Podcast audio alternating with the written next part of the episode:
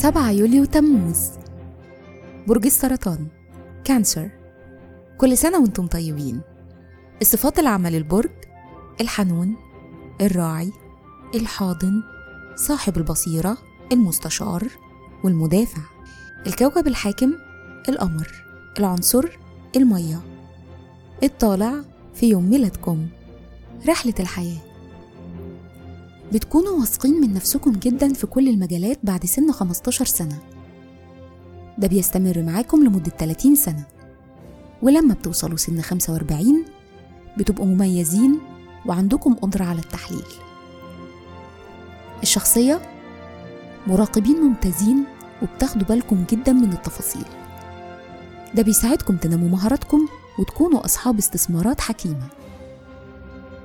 مهرة العمل طريقتكم المباشرة واللي ليها طابع إدارة الأعمال بتضمن إنكم ما تضيعوش وقت نهائي. وبتقدروا تمشوا دغري ناحية أهدافكم. تأثير رقم يوم الميلاد.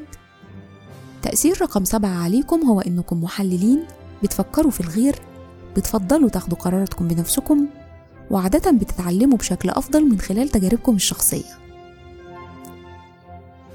في الحب والعلاقات بالرغم من إنكم ودودين واجتماعيين لكن أنتم متذبذبين في علاقاتكم وبتنجذبوا بسهولة للطرف الآخر.